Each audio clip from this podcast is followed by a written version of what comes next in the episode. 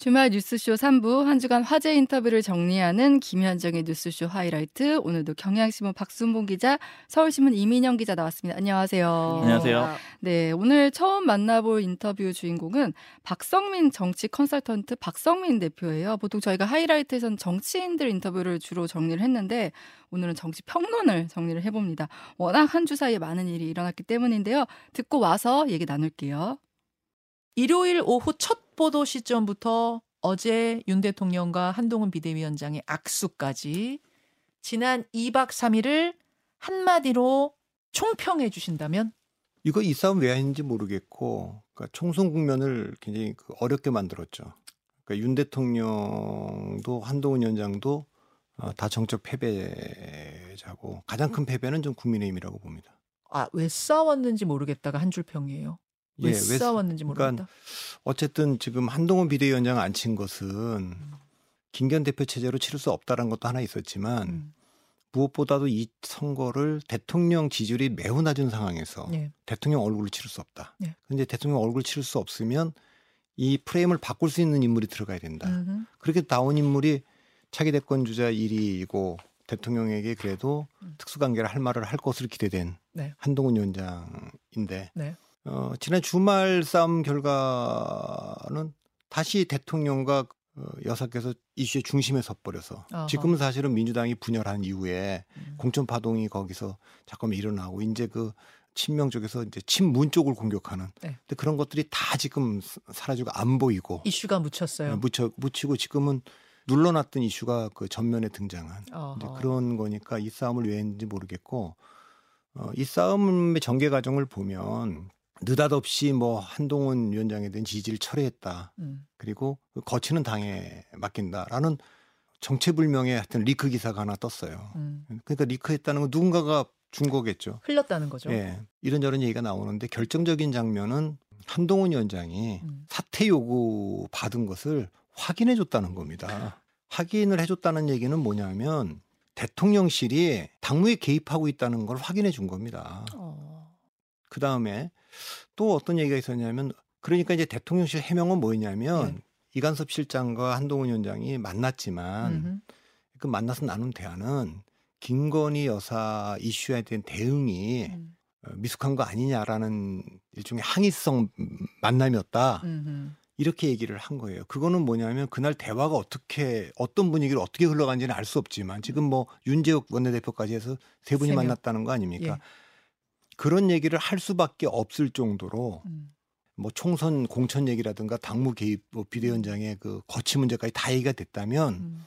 제가 그냥 그 내피셜로 하는 건데 네. 한동훈 위원장이 이거 당무 개입이고 선거 개입인 거 아시죠? 이거 사법 처리 대상이신 거 아시죠? 라는 얘기까지 했을 수 있다고 저는 봅니다. 어. 이건 순전히 저의 예. 예, 예. 그렇기 때문에 대통령실에서는 어 이거 아뜨거가 된 거고 문제가 없는 어. 분명한 건 아, 김건희 여사 문제만 대화를 나눴다 이제 이렇게 된 거고 그 뒤에도 대통령실에서 뭐라고 그랬냐면 우리는 김건희 여사 문제 때문에 그런 것도 아니고 음, 음, 시스템 공천을 무너뜨리는 음. 공정성 훼손. 예, 음. 사천 문제다. 그거야말로 그, 그 얘기에 대한 또 한동훈 위원장의 반박은 뭐였냐면 음. 내가 그거 윤재혁 원내대표하고 이철규 위원장하고 얘기 다 했다. 다상의한 거 한 거, 한, 아, 한 거다. 그러니까 뭐 얘기가 나올 때마다 이제 반박을 하고 있어요. 예, 예, 예. 그리고 정확하게 말하면 한동훈 위원장이 한 말 중 당은 당의 일이 있고 정은 정의 일이 있다. 아, 그겠어요. 이 얘기는 무슨 얘기냐면 시스템 공천이든 사천이든 그거는 당의 일인 거예요. 아, 대통령실이 지금 뭔가 착각하고 있는데 이 그 당무로 당무 예. 공천 대표적 당무죠.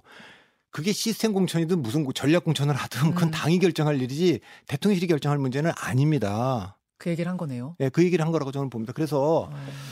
저는 이제 제가 왜이 싸움을 왜 했냐 그러는 이유는 네. 우선 그 대통령이 이 싸움에서 가장 큰 피해자입니다. 최대 피, 패배자는 윤 대통령입니까? 예, 그렇죠 그렇게 보죠. 왜냐하면 이 싸움의 결과가 예. 이 결과가 민심을 더 얻느냐? 전 이를 가능성이 더 있다고 봅니다. 음. 두 번째 여론의 비판으로부터 아 대통령이 참 이번에 잘했다 이런 비판 그러니까 저기 지지? 지지를 받을 거냐? 저는 비판의 대상이 될 것 같아요. 음, 음. 세 번째 당원들 당 지층에서 환영받을 거냐? 전 더 어려워질 거라고 봅니다. 신뢰를 잃고 리더십을 잃었을 거라고 봅니다. 어. 왜냐하면 정치 싸움이라는 건 명분과 세력, 타이밍이 굉장히 중요한데 네네. 명분도 약한 싸움을 음. 타이밍이 안 좋잖아요. 그 지금 선거 총선 그렇죠. 국면에 그렇게 되니까 세력도 약할 거라고요. 과거에 뭐 이준석 대표를 음. 내쫓을 때나 김기현 대표를 만들 때 뭐 이럴 때 연판장 돌리고 음. 그거 어림도 없는 얘기일 겁니다. 의원들이 선거 코앞에 두고 안 하죠. 안 하죠. 안 하죠. 그 자기들이 봤을 때 어느 게 지금 민심의 네. 편인지를 알고 있기 때문에 아하. 이 얘기는 그러면 결과적으로 어떻게 되느냐. 대통령의 그 리더십과 이미지가 훼손되고 어.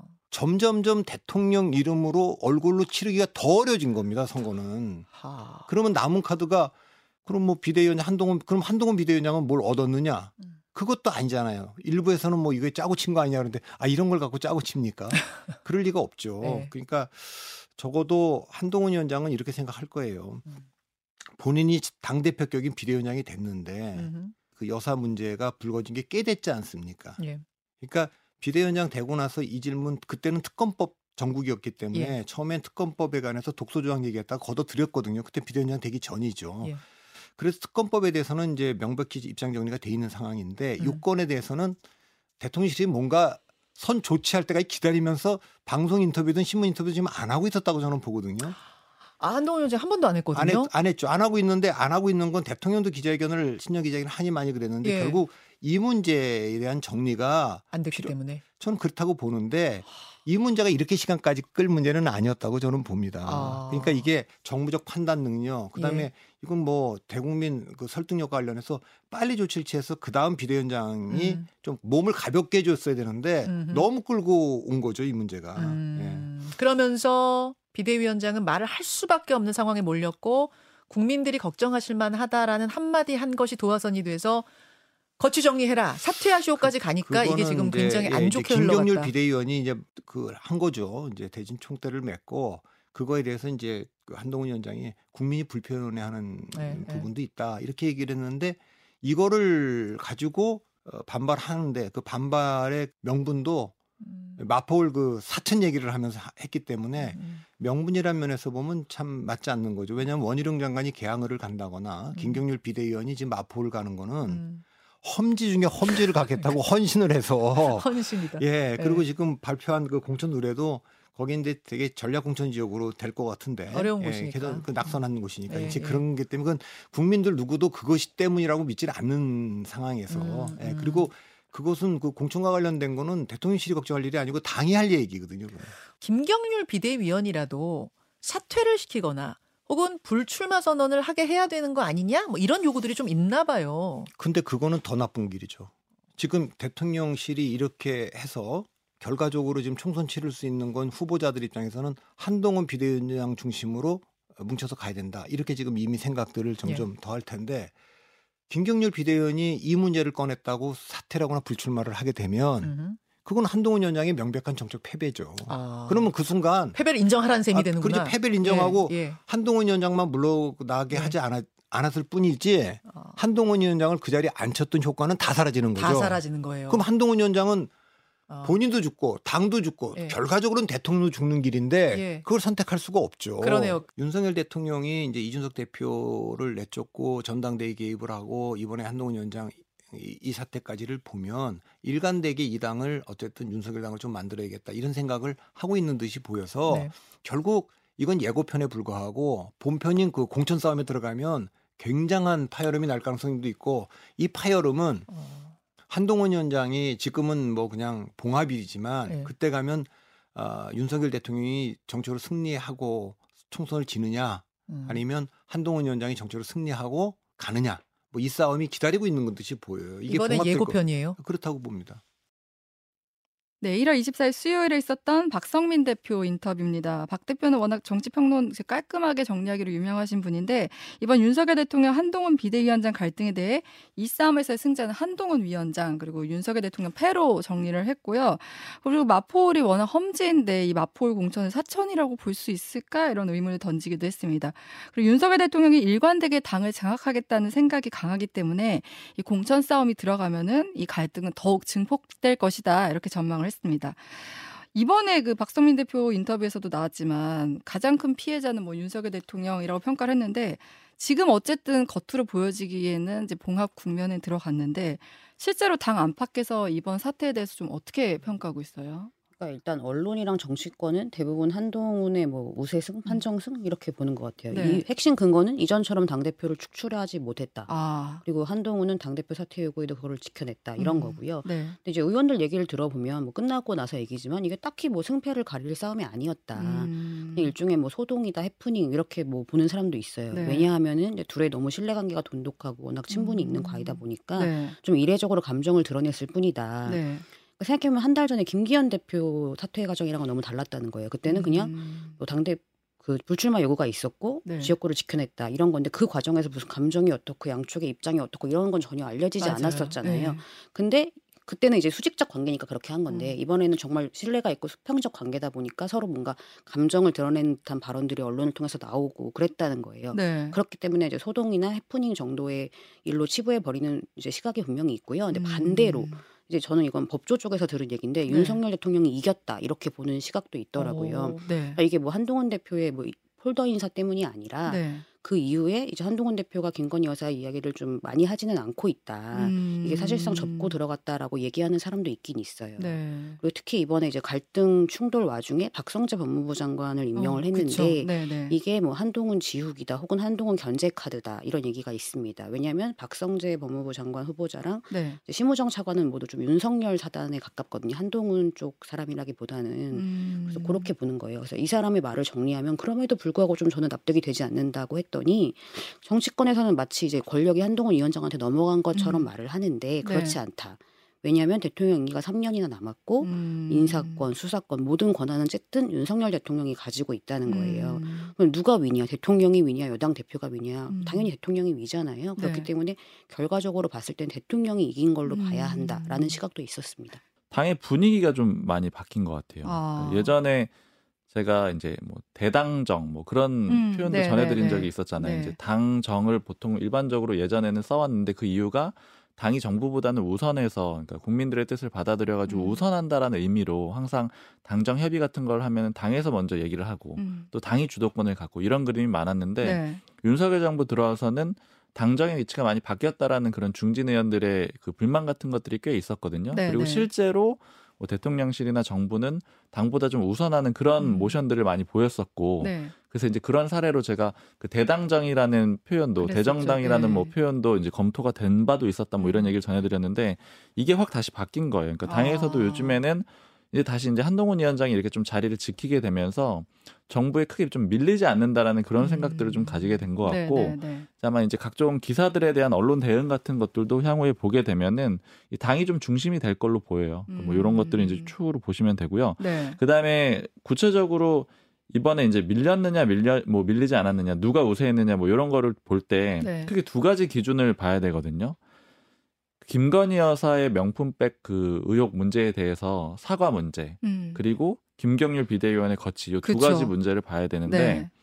김건희 여사 명품백 사과에 대해서는 한동훈 위원장이 입장이 바뀌지가 않았어요. 그러니까 뭐 음. 처음부터도 사과를 해야 된다는 얘기를 하지 않았고 네, 네. 다만 김경률 비대위원이 얘기를 했잖아요. 음. 근데 이제 그때 나오면서 했던 발언은 국민 눈높이에 뭐 맞게 해야 된다 네. 이런 정도의 표현이 있었는데 음. 이게 사과를 뜻하는 건지 아닌지는 좀 불명확한데 어쨌든 요 정도 포지션을 이번 사태가 겪기 전과 겪기 후에도 늘 똑같이 한동훈 위원장이 얘기를 했거든요. 네. 그러니까 윤석열 대통령 포함해 가지고 용산에서 물러나라는 압박이 왔지만 김건희 여사 사과 문제에 대해서는 입장이 변하지 않았다라는 거. 그러니까 음. 영향이 없었다라는 얘기가 되는 거고. 그다음에 두 번째로 더 노골적으로 용산 쪽에서 문제 삼는 거는 김경률 비대위원의 발언이잖아요. 네. 김경률 비대위원은 명확하게 사과를 해야 된다라고 음. 얘기를 한 거고요. 그런데 이제 이 거치가 변함이 또 없어요. 네. 특히 그 한동훈 위원장의 표현을 보면은 얘기 들은 바도 없다라고 하고 네. 또 비대위원직은 그만둬야 되는 거 아니냐. 그러니까 음. 총선 출마할 거면은 네, 네, 네. 그런 얘기에 대해서도 뭐 그 검토한 바가 없다 이렇게 얘기를 하거든요. 이 음. 얘기는 뭐냐면 비대위원직도 할 거고 네. 김경률 비대위원은 음. 그리고 총선 출마도 할 수 있다 이렇게 얘기를 한 거예요. 네. 그러니까 결국엔 이건 전혀 아무것도 내주질 않은 거죠. 음. 그래서 실제 어떤 뭐 말이 좀 줄긴 했지만 네. 그러니까 그 갈등 이후에 김건희 여사에 대한 얘기가 그 김경률 비대위원 말은 확실히 줄었죠. 근데 네. 다른 건 바뀐 게 없는 거고 음. 한동훈 위원장의 입장에서만 보자면 내준 것도 하나도 없는 거예요. 음. 그렇기 때문에 이제 다 일반적으로 한동훈 음. 위원장이 좀 우세승이다 이런 평가를 하는 것 같습니다. 정확히는 걱정할 부분이 있다고 했었지 사실 네. 사과를 요구한 건 아니었거든요.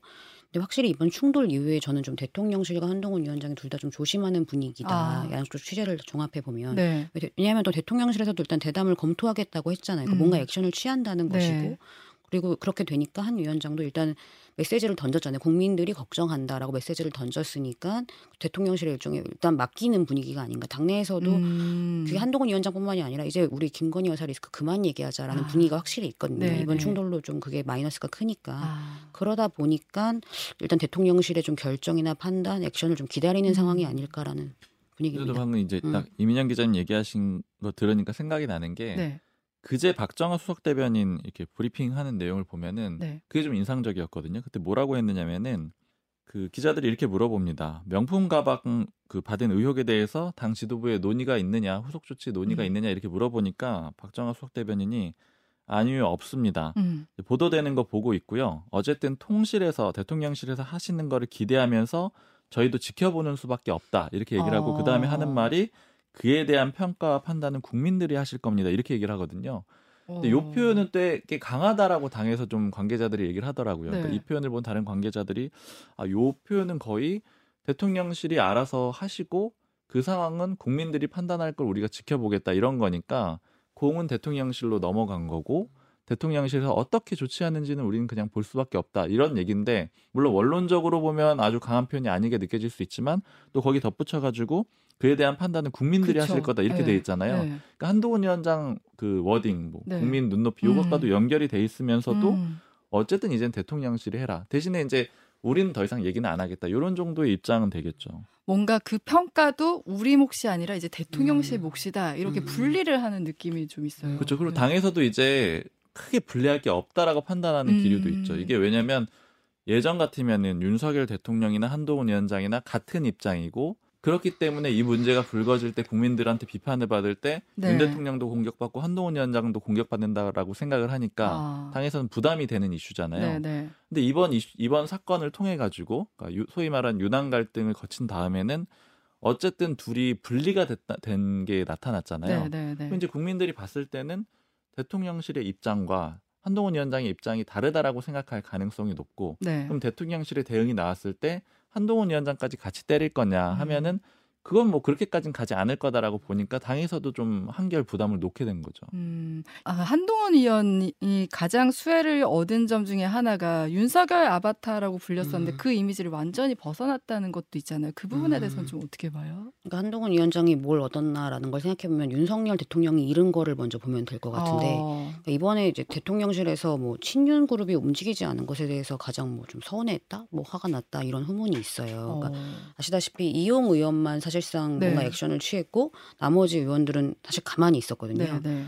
근데 이 전쟁통 와중에 어떤 분은 갑자기 한동훈 위원장 사진을 막 페이스북에 올리고 막 그랬단 말이에요. 어. 그래서 그런 것들에 굉장히 분노했다라는 얘기도 나와요. 네. 물론 반대로 이제 한동훈 위원장 사진을 내린 뭐 사람들도 있긴 있었는데 네. 그러니까 결정적으로 봤을 때 아직은 권력자는 윤석열 대통령인데 의원들이 한동훈 위원장 눈치를 봤다는 게 지금 명백히 음. 드러난 거잖아요. 네, 네. 그래서 아무래도 이렇게 눈치 보는 거는 좀 당분간 계속 될 것 같고 음. 아직까지는 뭐 친한 그룹의 대두라고 볼 수는 없지만 정확히는 친윤 그룹들도 지금 눈치를 보고 있다. 네.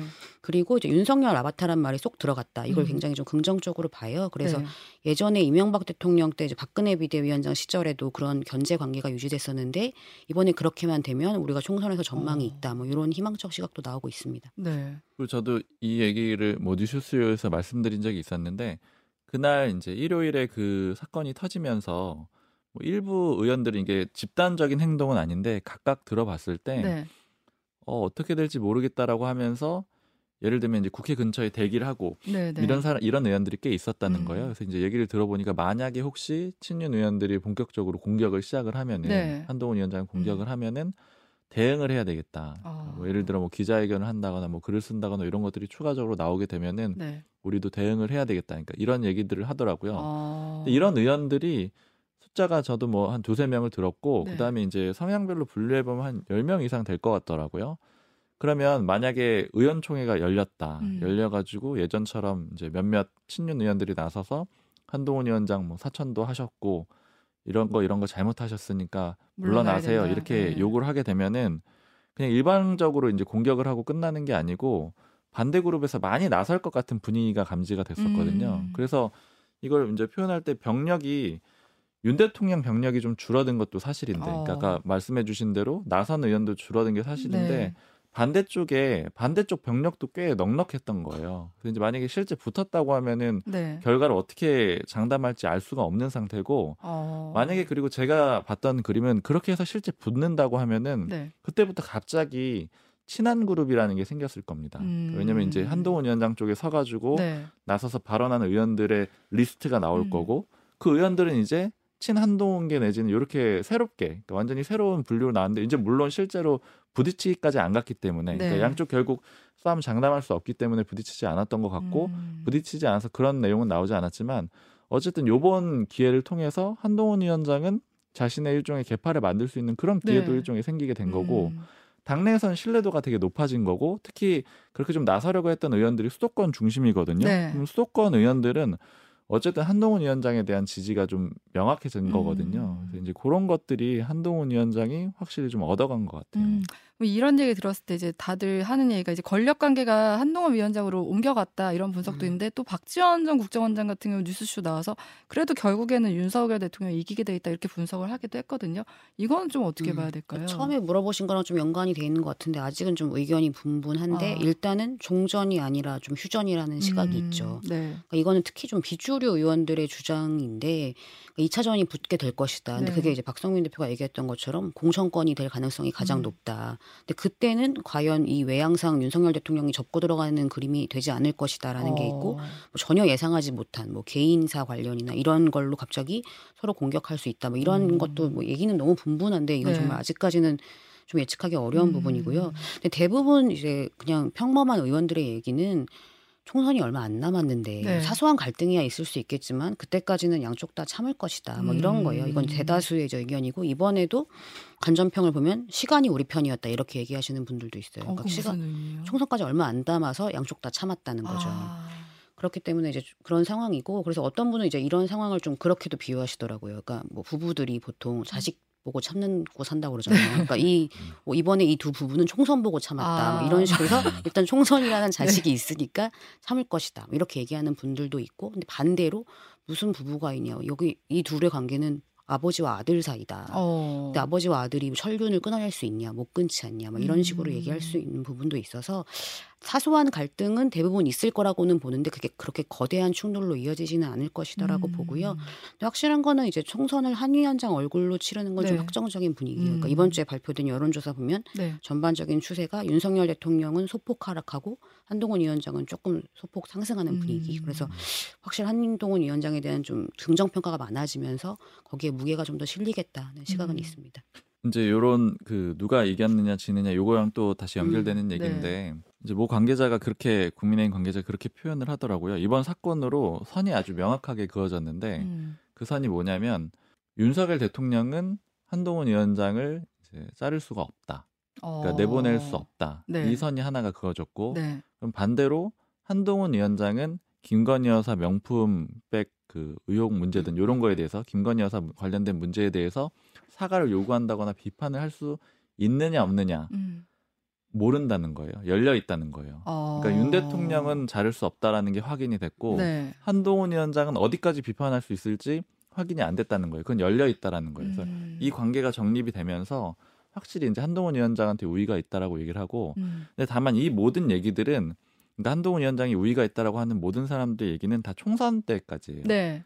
총선 때까지는 이 관계를 긴장 관계라도 유지할 수밖에 없는데 총선 이후가 되면은 이제 많이들 나오는 얘기는 임기 3년 남은 대통령을 어떻게 이길 수가 있느냐. 그러니까 이런 음. 얘기들이 많이 나오고 네. 그래서 그 이후에는 이제 뭐 사실 뭐 여러 가지 뭐뭐 추정 같은 음. 것도 있, 있지만 네. 제일 중요하게 나오는 얘기들은 총선 결과입니다. 그러니까 만약에 총선 결과가 한동훈 위원장이 굉장히 좋게 끌어냈다. 어. 이 경우에는 윤 대통령이 쳐내기가 굉장히 더 어려워지는 거고 네. 근데 만약에 총선 결과가 되게 안 좋다. 음. 근데 이 경우에는 사실은 양쪽 다 어려워지는 겁니다. 그러니까 음. 윤 대통령도 당연히 또 어려워지는 거고 한동훈 네. 위원장도 뭐 당연히 어려워지는 건데 음. 두 사람의 관계에서도 한동훈 위원장이 더 불리해질 거라는 게 뭐 일반적인 분석이고요. 네. 그리고 특히 그것도 하나는 봐야 될 것 같아요. 그 김건희 여사 특검 포함해가지고 쌍특검 네, 네. 이 재표결 문제가 살아 있다라는 것도 역시 한동훈 위원장한테는 좀 밀리지 않게 된 요인 중에 하나거든요.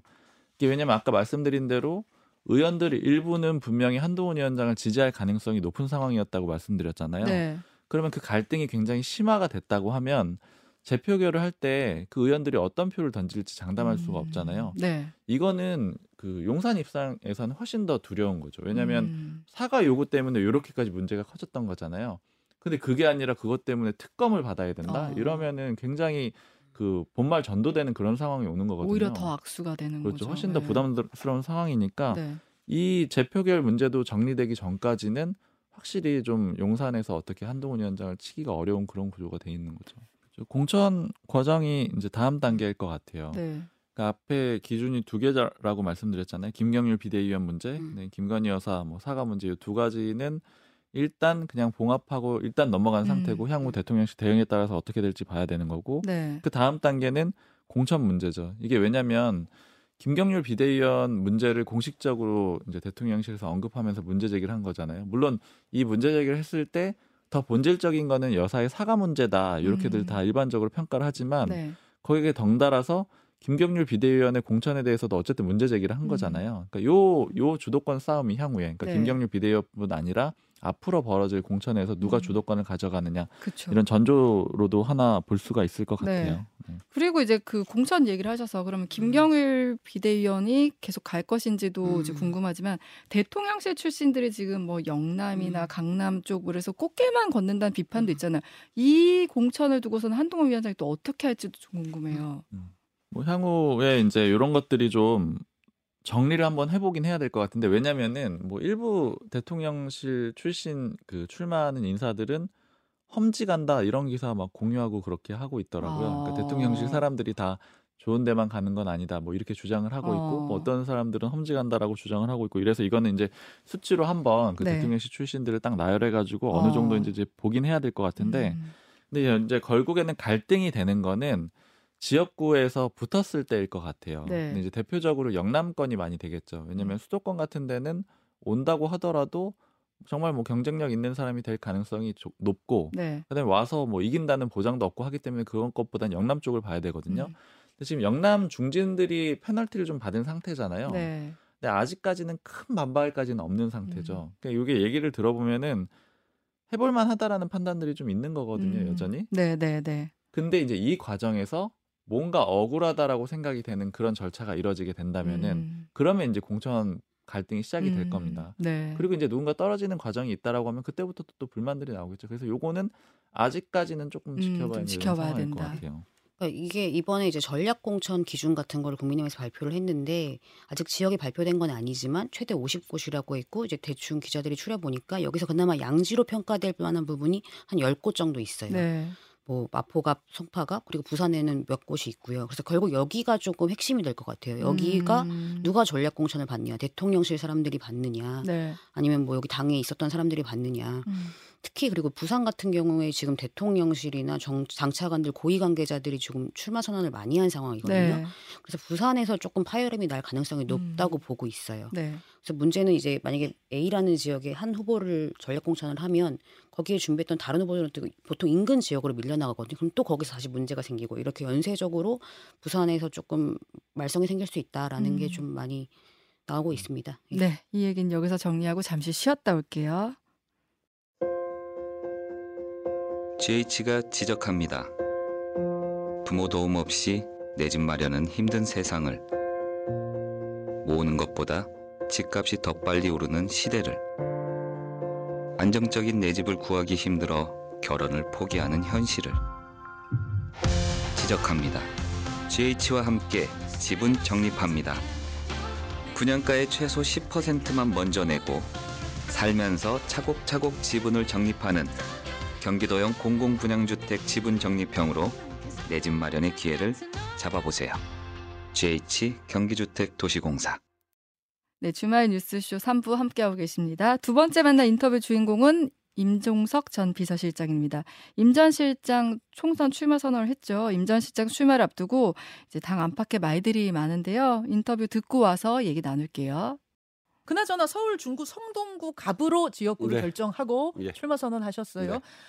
사실은 정계 은퇴 선언도 하셨었던 네, 원래 불출마의 걸로- 무게를 뒀지만 정계 은퇴를 시사하는 그런 이야기를 한 거 맞습니다. 예 다시 여의도에 복귀해야겠다 음. 마음을 돌리신 이유 결심하신 이유는 뭘까요? 어, 저는 지금 4월 10일 날 이 윤석열 정부의 이 전혀 기조를 수정할 생각이 일도 없는 이 정부의 폭주를 힘으로 멈춰 세우는 방법밖에 없다. 근데 어제 오후에요 민주당의 임혁백 공관위원장이 기자간담회를 했습니다. 어떤 이야기를 했는고 하니 586 인사나 삼선 이상 중진에 대한 인위적인 물갈이, 뭐 불이익 이런 건 없다. 다만 지지 불태다. 이게 무슨 말인가 했더니 노자의 도덕경에 나오는 얘기래요. 후진을 위해서 자발적으로 멈추는 것, 자발적으로 물러나는 게 좋지 않겠는가 이런 이야기를 하셨습니다. 어떻게- 뭐 충분히 어떤 취지로 하신 말씀인지 이해가 되고 선거 때 그것이 세대 교체가 됐든 인물 교체가 됐든 새로운 변화를 원하는 건 민심이고 음, 그래서 원칙적으로 저는 뭐 하실 수 있는 얘기를 하셨다.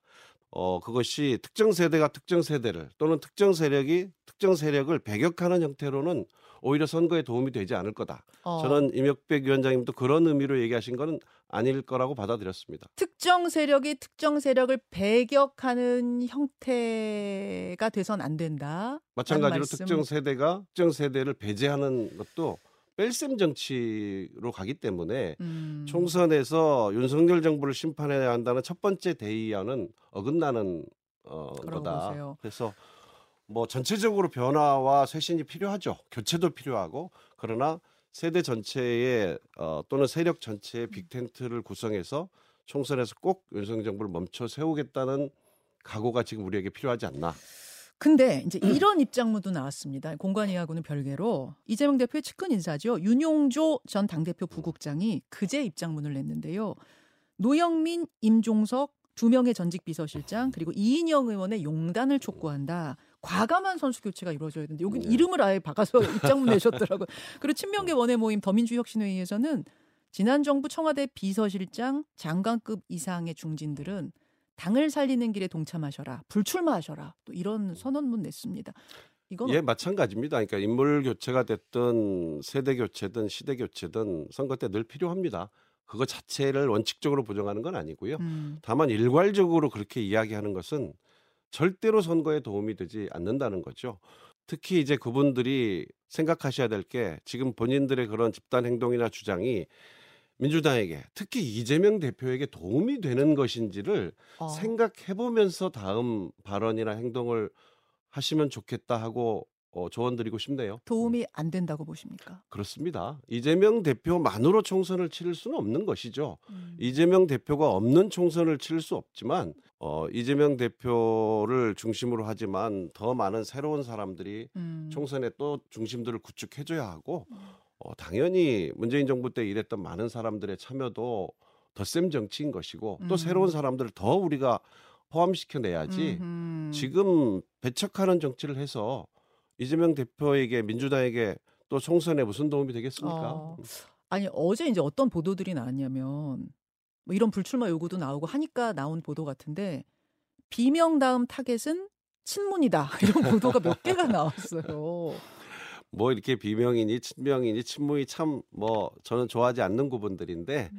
지금 힘을 합해야 할 뭐 여의도 문법으로 세력이 있다면 어 이재명 대표가를 중심으로 한 세력 들이 있다면 어 이른바 친문으로 불리는 많은 분들이 경험이 있고 이 준비된 많은 사람들이 또 있기 때문에 마땅히 힘을 합하는 음. 그런 노력을 했으면 좋겠습니다. 계속 말씀하시는 게 뺄셈 정치로는 이길 수 없다. 그렇습니다. 지금 이제 그 남은. 시간이 많지 않고 음. 이제는 누가 잘 관리하고 네. 통합하고 연대하느냐 음. 이런 경쟁이라고 봐야 되겠죠. 계속 이, 비- 이 분위기로 가다 보면은 제3지대로의 탈당 행렬이 더 늘어날 수도 있다고 보세요. 충분히 그렇죠. 어. 사람이 하는 일이라는 거는 이해관계도 있지만 감정의 문제도 있기 때문에 음. 어, 굉장히 우리가 정치권에서 제일 중요한 책임 중에 하나가 언어 선택과 태도입니다. 음. 매우 중요하죠. 아니 그나저나 지난주에 검찰이 네. 울산시장 선거 개입 사건과 관련해서 3년 전에 불기소 처분 받으셨잖아요. 그렇죠. 그때 조국, 임종석, 이광철 이제 이런 분들이 아, 불기소 처분 받았는데 재조사하겠다 이런 입장을 밝혔습니다. 우선 제 경우를 좀 말씀드리면 예. 그 불기소 처분서 저한테 있는데 아직 식지도 않았는데 음, 제가 첫 소환을 받았을 때가 딱 4년 전 이맘때예요. 예, 예. 총선을 그때도 두 달여 앞두고 2020년 1월 30일에 제가 검찰에 소환됐었는데 예. 그때도 저는 저를 소환할 방법이 없을 거라고 생각했어요. 한병 그러니까 정무수석이었던 한병도 의원을 기소하는 것도 제가 보기에는 너무나 무리해 보이는데 오로지 검찰이 내미는 거라고는 오락가락 앞뒤가 맞지 않는 그 임모의 진술과 또 그때 지역사 경쟁자였던 네네 예, 예. 그 그쪽 울산 지역사회에서는 뭐 브로커처럼 알려진 뭐 한 지인의 법정 증언 요거 말고는 아무것도 없는 것 같던데 음. 그런데 그때 이제 1월 30일 날 제가 불려갔을 때 예, 예. 이건 명백히 정치 기획이다. 그, 그 시점이 윤석열 검찰총장이 문재인 대통령, 문재인 정부를 향해서 정면으로 싸우기 시작할 때예요. 음. 정치를 시작하려고 제가 볼 땐 작심했을 때예요. 1년 8개월이나 자기들이 덮어뒀던 사건을 검찰총장 지시로 서울지검으로 이첩하고 사건을 진행한 거거든요. 관련 핵심 관련자라고 볼 수 있는 한병도 수석이 한병도 의원이 이미 무죄가 났어요. 지금 사실은 한간에는 이러한 정치 관련 수사들이 용산에서 예. 검찰총장을 패싱하고 바로 그냥 특수부 라인으로 지시가 내려간다는 소문이 파다하거든요. 음. 저는 이번 일도 그런 정책 결정으로 이루어졌다고 거의 확신합니다. 문재인 대통령까지도 수사할 가능성이 있다고 보세요? 제가 다 막을 겁니다. 네, 제가 다 막을 겁니다. 임종석 전 비서실장 인터뷰 듣고 왔는데요. 그 친명계 원외 모임 등에서 문재인 정부 장관급 이- 이상 중진들 불출마 요청한 데 대해서 대립 구도로 가는 건 이거 뺄셈의 정치로 가는 거다. 총선에 별로 도움되지 않는다. 이렇게 이제 항변을 했습니다. 이 내용들 바탕으로 취재 뒷얘기를 나눠보려고 하는데 어, 그 민주당에서는 지금 586 청상로 특히 이제 전 정권 인사 등을 특정해서 어, 그 출마를 하면 안 된다 이런 요구가 나오고 있는데 최근에 추미애 전 장관도 임 전 실장에 대해서는 정치적 양심이 실종됐다 이렇게 지적을 하기도 했습니다. 그 이유가 이제 당시 윤석열 대통령에게 힘을 실어줬다는 건데 실제 당내 분위기나 기류, 그러니까 뭐 세대 교체론도 있을 수 있고 아니면 전 정권 책임론 이런 거에 이제 불거지는 것 같은데 이게 공천 과정에서 좀 반영이 될까요? 제가 이렇게 취재하고 느끼는 기류는 네. 지금 민주당의 공천이나 당 운영은 좀 안정에 초점이 많이 맞춰져 있어요. 아, 지금 상황들 보면 예를 들어서 뭐 정동현 정- 전 장관이라던가 네네. 아니면 박지원 전 음. 국정원장이라던가 소위 뭐 올드보이라고 불리는 인물들 있잖아요. 네. 대거 이제 출마 선언을 해놓은 그쵸. 상태인데 네. 근데 그 당 총선 기획단에서 당초에 제가 들었을 때는 이 올드보이들 출마를 좀 자제해야 된다 이런 권고안을 내려는 걸 검토를 했었는데 결과적으로 안 내더라고요. 아, 그러니까 예를 들자면 다 조심하는 분위기가 음. 있어요. 그러니까 이재명 대표가 굉장히 강력한 당 대표 같지만 네. 좀 오히려 이제 뭐 주류 쪽에서는 그런 얘기도 하거든요. 그게 당권이 강하지가 않다. 왜냐하면 외부에서 음. 왔기 때문에 아주 뿌리부터 가까운 의원들이 이렇게 많지 않다라는 거예요. 그래서 흔들고자 하면 언제든지 흔들릴 수가 있고 음. 특히 이제 사법 리스크라고 하는 그 기- 근본적인 문제점들을 안고 있기 때문에 네. 언제든지 공격에 노출돼 있다라는 그런 부담이 있거든요. 음. 그래서 항상 이 총선 공천 과정이 아주 혁신적으로 가지는 않는 분위기예요. 그러니까 아, 계속 네. 어느 정도 안정적으로 크게 불만이 없는 수준으로 유지하려고 노력을 하는 거고 그래서 그 공직 후보 검증하는 과정에서 물론 일부 반발하면서 음. 이제 친명계 뭐 사천이다 이런 식으로 반발해서 네. 뭐 전병헌 전 의원이 탈당하고 이런 일도 그쵸. 있었지만 네. 또 그런 과정에 보면은 친명계 인사들도 많이 그 소위 말하는 날아갔거든요. 음. 뭐 대표적으로 뭐 현근택 네. 부원장 같은 경우에도 뭐 스스로 포기하긴 했는데 음. 당에서 이제 경고가 사실상 나왔기 때문에 그만둔 그런 사례들도 있고요. 그러니까 이제 친명계들도 어느 정도 치면서 최대한 불만을 없애는 그런 그림으로 가고 있어요. 네네. 그래서 앞으로도 현재 상태로는 제가 예측하기로는 그런 음. 방향으로 갈 걸로 보이고 다만 이제 그 좀 주류 쪽 인사가 하는 얘기는 이렇더라고요.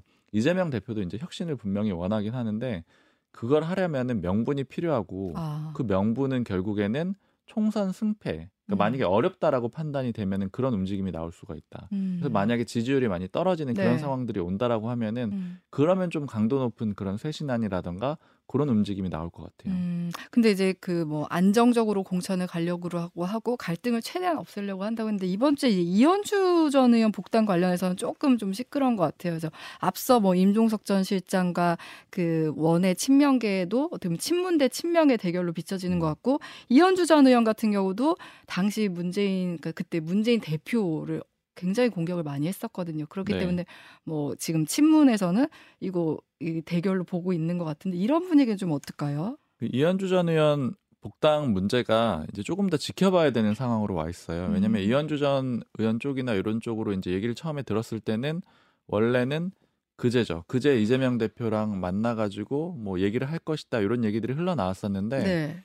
제가 그 그제 물어봤거든요 이재명 대표 쪽에 그랬더니 일정이 없대요 오늘 그래서 음. 아 그러면 뭐 다음으로 미뤄졌느냐 이렇게 물어봤더니 다음 일정도 아직 잡힌 게 없다는 아, 거예요. 네. 그래서 만약에 실제 만나려고 했다라는 게 틀린 게 아니라면 음. 그게 아니라면은 약간 기류가 바뀌었다라고 볼 수가 있고 음. 아니면 뭐 처음부터 아니었을 수도 있을 텐데 네. 지금 당분간은 만날 일정이 없다라고 하거든요. 그래서 음. 이제 이런 흐름은 이거랑 좀 비슷한 것 같아요. 지금 최근에 보면 대통령실이 이제 신년 대담을 뭐 검토하고 있다 이런 기사들이 꽤 나왔단 말이에요. 네. 근데 이제 저도 그 과정에서 물어보면은 사람들마다 얘기가 조금씩 다르더라고요. 아. 그뭐 원점 재검토 됐다. 그러니까 음. 검토한 건 사실인데 원점 음. 재검토다. 뭐 이런 식으로 얘기하는 사람도 있고 이렇게 저렇게 얘기하는 사람들이 다양한데 그러나 어쨌든 기사들이 꽤 나왔거든요. 그 음. 얘기는 누군가 그렇게 얘기해 주는 사람이 있는 거잖아요. 음. 그럼 누가 왜 그런 얘기를 해 주느냐? 그냥 해석해 보자면은 분위기를 보고 싶은 사람들이 있는 거죠. 이렇게 실제 하면 음. 어떻게 될까? 아. 이런 것들을 보기에 가장 좋은 게 네. 그런 기사들인데 음.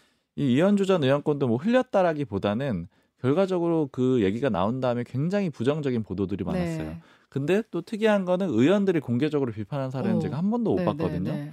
그러면 이제 언론사들을 내지는 이제 기류들이 좀 안 좋다라는 걸 보고 좀 이렇게 이제 자제했을 가능성이 있고 음. 그리고 사실 사석에서 만나는 의원들은 이제 당 대표가 뭐 하니까 뭐 의미가 있겠지라고 하지만 별로 좋아하지 않는 분위기거든요. 음. 그러면 이제 전반적으로 뭐 의원들도 썩 좋아하지 않고 네, 네. 여론도 썩 좋지 않고 이런 것들이 반영이 돼가지고 음. 조금 궤도 수정이 있는 상황인 것 같습니다. 아, 요거는 좀 지켜봐야겠네요.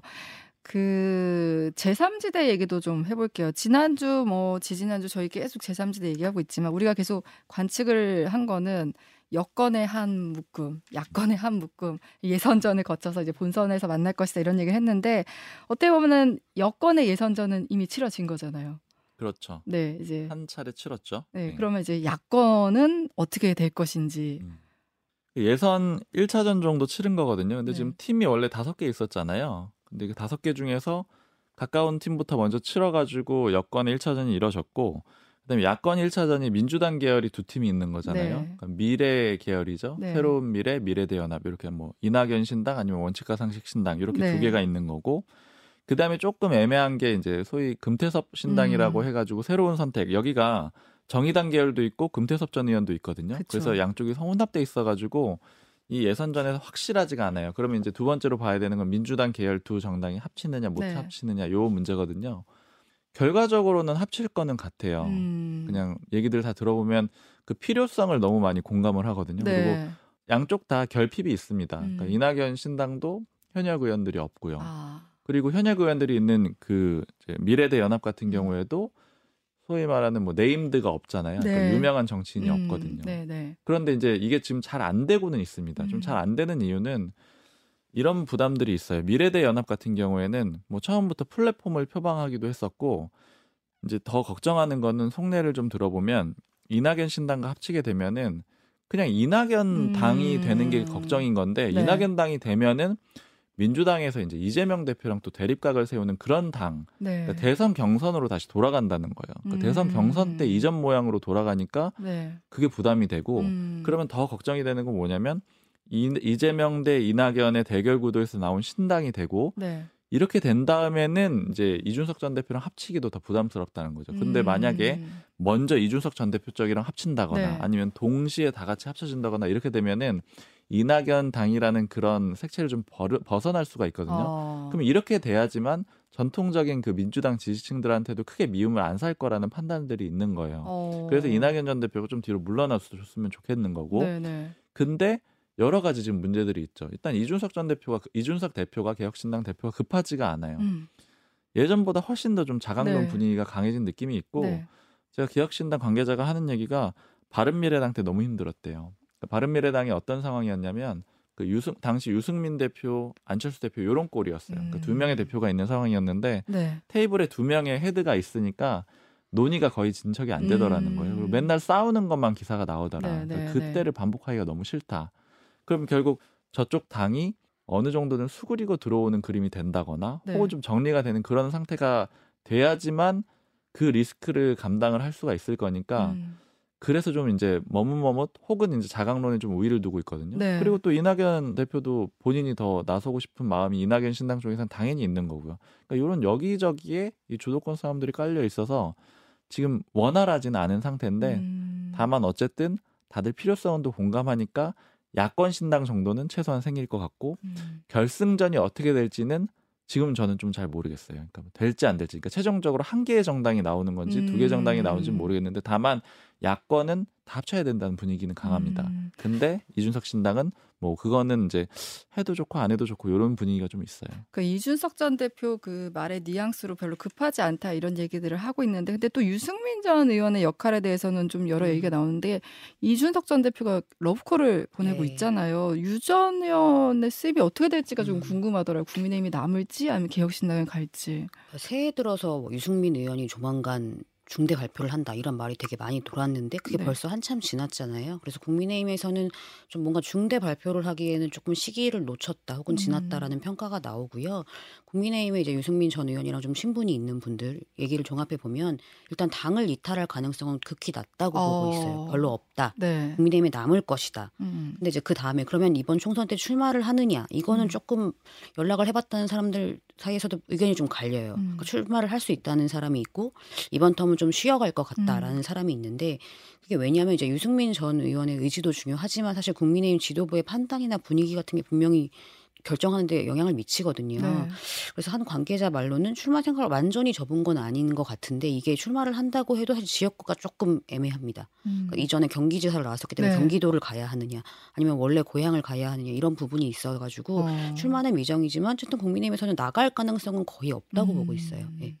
그럼 미준석 이런 네. 흐름도 하나 보면 좋을 것 같아요. 지금 그 여권 보수 쪽 신당 1차전이 되게 손쉽게 치러졌잖아요. 네. 그러니까 원래도 이준석 대표가 많이 뭐 강조를 해오기도 했고 우리 음. 님이 뭐 동지다 이런 표현들도 쓰고 그러니까 여기 이제 이렇게 쉽게 됐는데 이게 쉽게 되고 나서 바로 다음에 러브콜 한 게 유승민 전 네. 의원이잖아요. 이게 아까 말씀드린 그 이제 야권 신당과의 급하지 않은 그 이면이라고도 볼 수가 있는 거예요. 그러니까 어. 이준석 대표 입장에서는 보수 신당 쪽만 잘 뭉쳐놔도 된다라는 거죠. 일단. 근데 유승민 전 의원 같은 경우에는 확실한 보수 성향이고. 네. 이물감이 없는 거예요. 근데 민주당 계열이랑 합칠 때는 득도 있는데 그 불편한 것들이 있기 때문에 왜냐면 네. 이제 지지층들도 흔들릴 수가 있고 그러니까 그래서 1차적으로는 보수 쪽을 먼저 규합하는 움직임이다. 네. 그러니까 이런 걸로도 한 측면을 보면 될 것 같고요. 음. 그리고 또 연결해서 볼 수 있는 건 유승민 전 의원이 어떻게 할지는 뭐 저도 이제 주변에도 물어보고 있는데 정확히 모르겠는데 다 네. 모르겠다라고 하는데 다만 한 가지 하는 얘기는 그렇게 민주당이랑 다 합친 정당을 선호하지 않는다는 거예요. 음. 그러니까 이렇게 뭐 야당이다. 왜냐면 이제 소위 말하는 정통 보수 혹은 뭐 개혁 보수 이런 것들을 강조하는 네. 인물이 유승민 전 의원이기 때문에 민주당까지 섞은 그 그림에 음. 들어가고 싶어 하진 않을 것 같다. 이런 네. 얘기들이 있어서 요것도 이제 빅텐트 설치에 좀 그런 변수가 되는 거죠. 어, 그렇네요. 네. 그리고 이제 마지막으로 이제 배현진 의원 피습 사건이 있었잖아요. 사실 이재명 대표 피습이 있은 지 얼마 안 됐는데 또 이런 일이 있어서 정치권에서는 좀 이거에 대한 걱정이 음. 되게 많을 것 같아요. 어때요? 네, 뭐 분위기 간단하게 말씀드리면 이제 이 일이 있고 나서 이제 사석에서 당연히 이런 얘기가 나오잖아요. 네. 근데 이제 출마자 현역 의원 말이 이제 요새 나가면 모르는 사람이랑 악수하고 뭐 이런 게 되게 일상인데 네. 좀 우려되는 분위기는 확실히 있어요. 그런데 음. 뭐 어쩌겠냐 예측할 수가 있는 영역이 아니고 어. 어차피 자기 일은 해내야 되고 근데 확실히 전반적으로 이재명 대표 일이 있고 또 얼마 안 있어서 하니까 좀 의원들도 좀, 좀 현타 온 분위기 현실 타격 온 분위기 이게 음.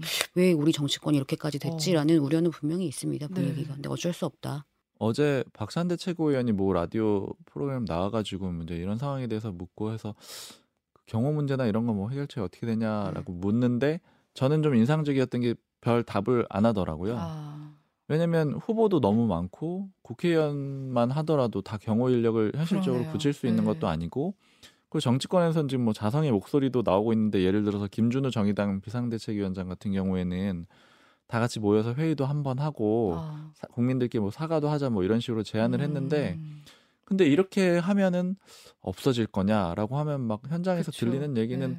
그걸 보장할 수 있을 것 같지는 음. 않다고 한단 말이에요. 네. 그래서 이게 좀 굉장히 좀 근본적으로는 사실은 답이 없는 상태이기도 음. 하고 뭐그 극단의 정치 이런 게 문제라고 이제 다들 얘기는 하고 있고 그게 뭐 근본적으로는 맞는 원인일 수 있겠지만 어쨌든 지금 막을 방법이 좀 뚜렷하지 않아서 좀 앞으로 또 더 걱정이 되는 그런 상황인 것 같아요. 그러니까 이런 일이 다시는 일어나지 않았으면 좋겠다 이런 바람 가져보면서 오늘 주말 뉴스쇼도 여기서 마무리할게요. 오늘도 두 분 경향신문 박순봉 기자, 서울신문 이민영 기자 오늘도 감사합니다. 맞습니다. 감사합니다.